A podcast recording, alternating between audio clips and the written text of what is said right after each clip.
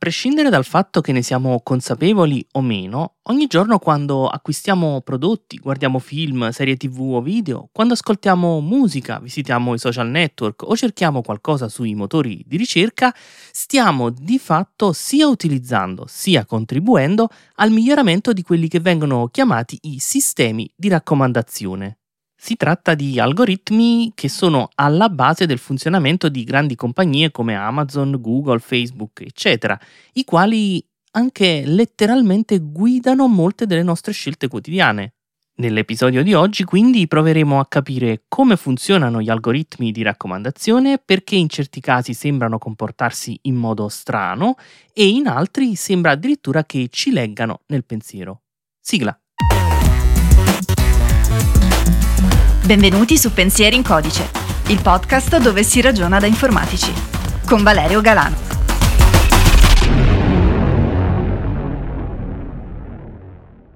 Fino a qualche anno fa, se volevamo un consiglio su cosa leggere, cosa comprare o guardare, ci rivolgevamo ad una qualche persona di fiducia, un amico, un parente o nel migliore dei casi un esperto.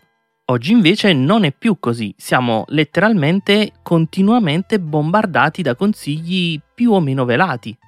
I video correlati di YouTube o i suggerimenti di Amazon, ad esempio, sono dei consigli piuttosto evidenti mentre i risultati selezionati da Google o i post dello stream di Instagram, Facebook o Twitter sono invece dei consigli molto meno evidenti, ma non per questo sfuggono all'elaborazione da parte di quelli che si chiamano i sistemi di raccomandazione, i quali li filtrano per noi. La cosa paradossale poi è anche vedere come questi consigli automatizzati siano anche molto aderenti ai nostri gusti e ci attirino e ci tengano incollati più magari del consiglio di un amico o di un conoscente. A volte questi suggerimenti sono così inquietantemente precisi che non è raro che si verifichino casi strani o sospetti, i quali hanno con il tempo portato chi non conosce il funzionamento di questi sistemi a convincersi di idee un po' particolari. Sicuramente ti sarà capitato di parlare con qualcuno che abbia il sospetto di essere spiato dal proprio smartphone perché dopo una serata con gli amici in cui ha parlato di, non lo so, posate pieghevoli in legno di faggio, si è trovato poi con uno sponsor su Instagram o su Facebook che cercava di vendergli posate pieghevoli. Oppure un altro classico è quello che è convinto che YouTube voglia plasmarlo e fargli cambiare schieramento politico perché nella pubblicità gli infila un video di 20 minuti su un argomento del tutto contrario alle sue idee. Ecco, io posso capire che questi e tanti altri casi siano abbastanza inquietanti, però in verità essi hanno una spiegazione che diventa anche abbastanza banale se si conosce il sistema di raccomandazione. E lo so, la conoscenza rende le cose più tristi, ma tant'è. Quindi iniziamo col dire che, palesi o no, la scelta di tutti gli elementi che normalmente ci vengono suggeriti mentre navighiamo sul web si può ricondurre ad un pugno di strategie di base. Come al solito in questo podcast non mi interessa catalogare questi algoritmi, quanto piuttosto arrivare semplicemente ad un livello di comprensione che sia sufficiente per fare qualche riflessione insieme. Sappi quindi che ti basterà una piccola ricerca sul web per trovare più informazioni e più dettagliate di quelle che sto per darti, ma come ben sai, qui su Pensieri in Codice quello che ci interessa è capire i concetti fondamentali dell'informatica per capire come influiscono sulla nostra vita. Quindi, tornando a noi, il primo approccio di cui ti voglio parlare è quello che viene definito approccio basato sull'oggetto. Si tratta di un approccio abbastanza banale e infatti adatto per applicazioni relativamente semplici e con un numero abbastanza limitato di attori.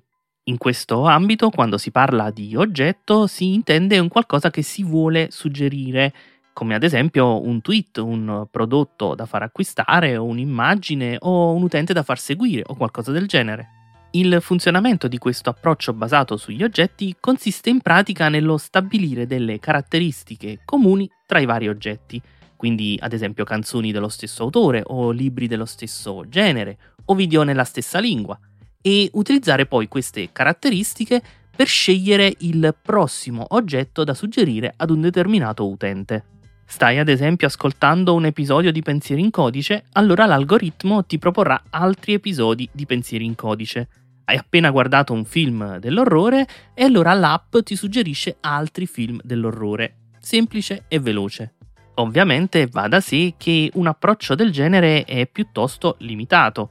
Funziona per piccoli gruppi di oggetti e piccoli gruppi di consumatori, perché infatti rischia di lasciare completamente fuori dai giochi molti oggetti, i quali non verranno mai raccomandati. Se lo si utilizza in modo assoluto, ad utenti come quelli del nostro esempio verranno proposti sempre gli stessi podcast e sempre gli stessi film, e questo ovviamente non va affatto bene per cataloghi grandi e per siti sui quali si acquista con una certa frequenza.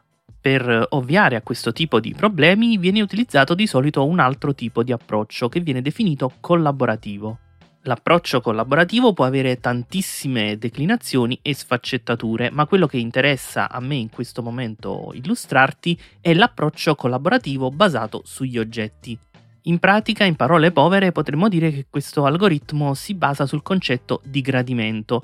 Infatti, prima raggruppa gli utenti in quelli che in gergo vengono definiti cluster in base all'apprezzamento espresso per determinati oggetti.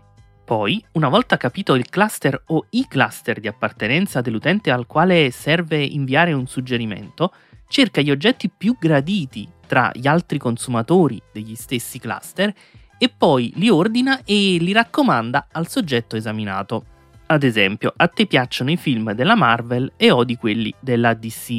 Quando un algoritmo deve suggerirti il prossimo film da guardare, esso cerca tutti quelli che come te odiano DC e amano Marvel e fra le loro preferenze cerca il film più apprezzato e ti suggerisce quello. Ora, questo approccio, come potrai facilmente immaginare, richiede molte più informazioni. Innanzitutto serve un sistema per valutare il gradimento dei singoli utenti per i singoli oggetti. Serve uno storico degli acquisti o delle visioni, a seconda di quale sia l'oggetto in questione serve un archivio degli utenti e dei cluster, ma in questo modo l'algoritmo risulta ovviamente molto più potente e funzionale del precedente. Il concetto di fondo infatti è che man mano che cresce la precisione di questi algoritmi, deve crescere anche la quantità di dati necessari da dargli in pasto per farli funzionare. Il primo approccio che ti ho descritto infatti funziona bene solo per realtà piccole e va degradando nelle prestazioni al crescere del numero dei consumatori, mentre il secondo funziona bene quando sono presenti molti utenti e molti oggetti, faticando invece ad essere preciso in contesti molto più ristretti. Ora, noi certamente non sappiamo con precisione come funzionano gli algoritmi di raccomandazione dei giganti di Big Tech si tratta di segreti industriali e certamente non li vengono a dire a noi, però possiamo essere certi che servano degli approcci in grado di gestire contesti abbastanza grandi. E poi possiamo fare delle supposizioni e delle deduzioni a partire proprio dal comportamento di questi sistemi, dalle spiegazioni che ci sono sui blog tecnici e persino dalle privacy policy. Per aziende come Amazon, YouTube, Spotify e compagnia, avere un sistema di raccomandazione efficace, preciso e performante è fondamentale e contribuisce enormemente a incrementare quella popolarità e quelle entrate economiche che portano le piattaforme. Proviamo quindi a fare un piccolo sforzo in più e cerchiamo di capire come funzionano i loro sistemi di raccomandazioni e così facendo potremo anche capire perché qualche volta sembra che ci spiino o qualche altra volta sembrano voler influire sulle nostre idee. L'approccio sul gradimento, così come te l'ho descritto prima, potrebbe ad esempio essere già sufficiente per aiutarci a capire il comportamento di un sito come Amazon. Gli utenti comprano, lasciano recensioni, gli oggetti hanno tante caratteristiche ben codificate, ci sono tutte le informazioni sufficienti per applicare il metodo descritto prima senza troppe difficoltà e con buoni risultati. La verità però è che questi soggetti fanno molto di più e le informazioni da loro utilizzate per definire i cluster arrivano ad un livello di complessità molto più alto. Quando Facebook consiglia un post o YouTube un video o Instagram una foto, L'oggetto consigliato è sostanzialmente il frutto dell'elaborazione di due macro categorie di dati, le informazioni di contesto e le informazioni sull'utente. Le informazioni di contesto riguardano appunto la situazione in cui l'utente si trova in un dato momento, cosa ha appena finito di guardare, cosa sta guardando in questo periodo, ma anche banalmente che giorno è, che ore sono, se per quell'utente è un giorno di festa o un giorno feriale, in quale luogo del mondo si trova, in quale continente, nazione, comune e persino via. E se già questo ti suona strano, aspetta perché non ti ho ancora detto nulla. Sono le informazioni che ricadono nella categoria utente, quelle che possono essere definite più, diciamo, creepy. Sicuramente fra queste ci sono i dati espressi volontariamente, i like, i dislike, l'inserimento di un video in una certa lista, una certa recensione, la condivisione di un contenuto, eccetera. È ovviamente chiaro che queste informazioni finiscano nel grande calderone che i social utilizzano per darci dei suggerimenti. Sarebbe da ingenui pensare che non sia così. Ci sono però altri dati che riguardano le nostre preferenze e questi vengono estrapolati dal nostro comportamento. E già perché il nostro modo di muoverci sulla piattaforma è fonte di informazioni molto interessanti. Per quanto tempo ascoltiamo o guardiamo qualcosa, se saltiamo parti di un video, quanto velocemente scorriamo le pagine, se accediamo ad una playlist, per quanto tempo la guardiamo, se clicchiamo su un contenuto o poi torniamo indietro. Questi e tanti altri comportamenti vengono registrati e utilizzati per cercare di capire cosa ci piace e cosa non ci piace. E in pratica vanno ad integrare le nostre preferenze espresse esplicitamente, e questo per formare una sorta di recensioni ibride, in parte volontarie e in parte no, di tutti i contenuti che ci capita di incontrare sulla piattaforma. Ora, già questo si può definire abbastanza inquietante, ma in realtà la storia non finisce qui. C'è ancora un ulteriore strato di dati riguardanti l'utente che vengono utilizzati dai sistemi di raccomandazione, anche se, a dire la verità, questi sono di fatto pura invenzione. Si tratta delle cosiddette informazioni inferite. Grazie ai sistemi di machine learning, infatti, coloro che possiedono abbastanza dati su ciascuno di noi possono essere in grado di fare delle assunzioni sulle nostre caratteristiche e sulle nostre preferenze. E si tratta di assunzioni non da poco. Si parla infatti di algoritmi in grado di indovinare età, genere, livello di educazione, status economico, persino etnia, preferenze sessuali e politiche e anche religiose. E sì, hai capito bene, aziende come Google o Amazon riescono a capire per quale schieramento politico simpatizzi un proprio utente, quale sia il suo credo religioso e quanto abbia studiato e quanto guadagni senza chiederglielo. Tutto viene dedotto a partire da come si muove sulla piattaforma, da cosa guarda, cosa scarta e da alcune informazioni estratte dai sistemi di tracciamento pubblicitari. Certamente non si tratta di informazioni attendibili al 100%, ma si parla comunque di un eh, altissimo grado di affidabilità, visto che su di esse si basa la vendita di spazi pubblicitari e comunque, te ne sarai accorto, alla fine i contenuti suggeriti non sono poi così campati in aria. Se il profilo che un social o un sito ha messo insieme su di te o su di me fosse poco accurato, allora anche i suggerimenti sarebbero tendenzialmente poco accurati, al massimo casuali. Il fatto che siano invece sempre così precisi, spesso sorprendenti e interessanti per l'utente che li riceve, perché no, significa che tutto sommato la strategia funziona. E quindi questo ci riporta al concetto espresso all'inizio. Perché sembra che i sistemi di recommendation ci conoscano così bene? E beh, ora la risposta è chiara. Perché è così, ci conoscono. A volte conoscono i nostri gusti e i nostri interessi persino meglio delle persone con cui viviamo e interagiamo tutti i giorni. E questo perché di fatto interpretano dei comportamenti e dei segnali che magari nemmeno noi stessi ci rendiamo conto di produrre. Ed è proprio questa precisione impressionante, unita al fatto che più ci si allontana dalla conoscenza di questi meccanismi, più essi assumono una connotazione magica, che contribuisce ad alimentare quelle che sono le leggende metropolitane di cui parlavamo prima le persone arrivano a credere di essere spiate da Facebook o da Instagram o dai loro smartphone perché se parlano con qualcuno di un qualche argomento, durante la giornata o nei giorni successivi vedono comparire sui social offerte riguardanti quegli argomenti. Però la verità è che questo fenomeno si spiega facilmente con la combinazione di alcuni fattori. Innanzitutto la tendenza umana a dare spiegazioni complesse a fenomeni casuali. Ogni giorno noi parliamo di un sacco di cose e vediamo un sacco di cose ed ecco che se casualmente alcune di queste combaciano, gridiamo subito al complotto o al miracolo, trascurando tutte le centinaia di altre combinazioni che invece non hanno combaciato.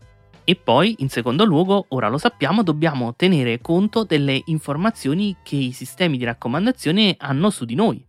Se parliamo spesso infatti con persone che conosciamo e che ci sono vicine sia geograficamente che per interessi, per conoscenze, eccetera, dobbiamo supporre che i loro contesti siano simili ai nostri e quindi anche le informazioni inferite dai sistemi di raccomandazione lo siano. E questo ci colloca probabilmente negli stessi cluster o comunque ci suddivide in gruppi in modo affine e ora prova a immaginare tu stesso cosa potrebbe mai accadere se uno degli elementi di un certo cluster manifestasse interesse per un nuovo argomento, magari cercandolo sui motori di ricerca o sui social.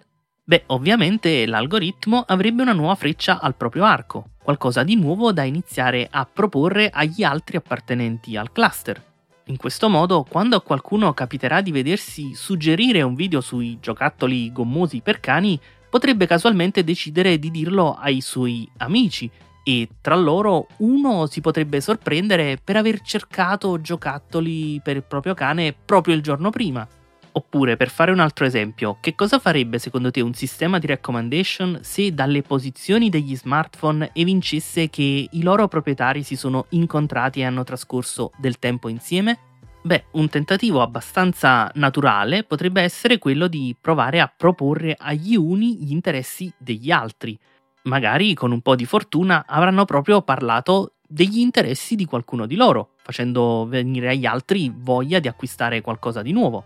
Ed ecco quindi che se una sera ci si incontra fra amici e si parla, che so, di orologi da polso, i vari telefoni risulteranno molto vicini per un certo periodo di tempo e così, nei giorni successivi, qualcuno si vedrà probabilmente recapitare una email con orologi in super offerta o una qualche pubblicità su un social network. E quando invece a qualcuno capita di ricevere consigli totalmente contrari ai propri interessi? Se abbiamo detto che i sistemi sono così precisi, perché ad esempio su YouTube ad alcune persone capita di ricevere pubblicità o consigli, che so, su video di destra quando guarda solo contenuti di sinistra o viceversa? Beh, qui la domanda da porsi per arrivare a capire questo tipo di fenomeni è in realtà un po' diversa. È vero che abbiamo detto che i sistemi di raccomandazione sono molto efficienti nel proporre i contenuti migliori, ma dobbiamo anche capire i contenuti migliori per chi. Una cosa fondamentale da capire quando si ragiona su piattaforme come YouTube o Instagram o simili è che la risorsa da massimizzare è il tempo che gli utenti trascorrono guardando i contenuti, quello che in gergo si chiama l'engagement. E questa non è una supposizione, esiste un paper, credo del 2019, che spiega proprio questa cosa. E quindi, se ci rifletti un attimo, ti renderai facilmente conto anche tu che la verità è che non solo i contenuti che ci piacciono ci tengono incollati ai social, succede anche con quelli che ci infastidiscono o quelli che ci fanno innervosire o che ci sorprendono come le teorie di cospirazione, il terrorismo, i contenuti divisivi di vario genere. Magari è vero che non ci piacciono, li riteniamo stupidi, sbagliati, ma tendiamo comunque a guardarli, magari per criticarli o perché vogliamo vedere quante sciocchezze riescono a dire, ma comunque gli concediamo parti anche molto grandi del nostro tempo. In fin dei conti pare proprio che questa tecnica funzioni e quindi non ha niente a che fare con il tentativo dei social di sovvertire nazioni o ordinamenti politici o anche di spargere teorie complottiste. È un mero espediente per incrementare l'engagement. A pensarci bene è semplicemente l'applicazione in modo diverso di uno stesso concetto per ottenere lo stesso scopo. Bene, spero di aver fatto un po' di chiarezza in questo ambito dei sistemi di suggerimento dei contenuti che mi rendo conto essere abbastanza complicato, ma che io personalmente trovo molto molto interessante. Naturalmente se hai qualcosa da aggiungere ti esorto a farlo nei commenti o anche magari nel gruppo Telegram. Mi auguro quindi che l'episodio ti sia piaciuto e ti ricordo che se posso produrre questi contenuti è solo grazie a te che li ascolti e alla community di Pensieri in Codice che sostiene il progetto. Scopri come dare una mano anche tu collegandoti al sito pensierincodice.it con due i. Puoi ascoltare tutti gli episodi sulle maggiori piattaforme e app di podcast o ricevere i nuovi direttamente sul tuo smartphone iscrivendoti al canale Telegram. Se Pensieri in Codice ti piace e se sei arrivato fin qui come al solito immagino che un po' ti piaccia, puoi condividerlo con un amico e farglielo conoscere, farai un favore a entrambi. Per oggi quindi è tutto, anche perché non ho più voce, ti do appuntamento al prossimo episodio e ti ricordo che un informatico risolve problemi, a volte, anche usando il computer.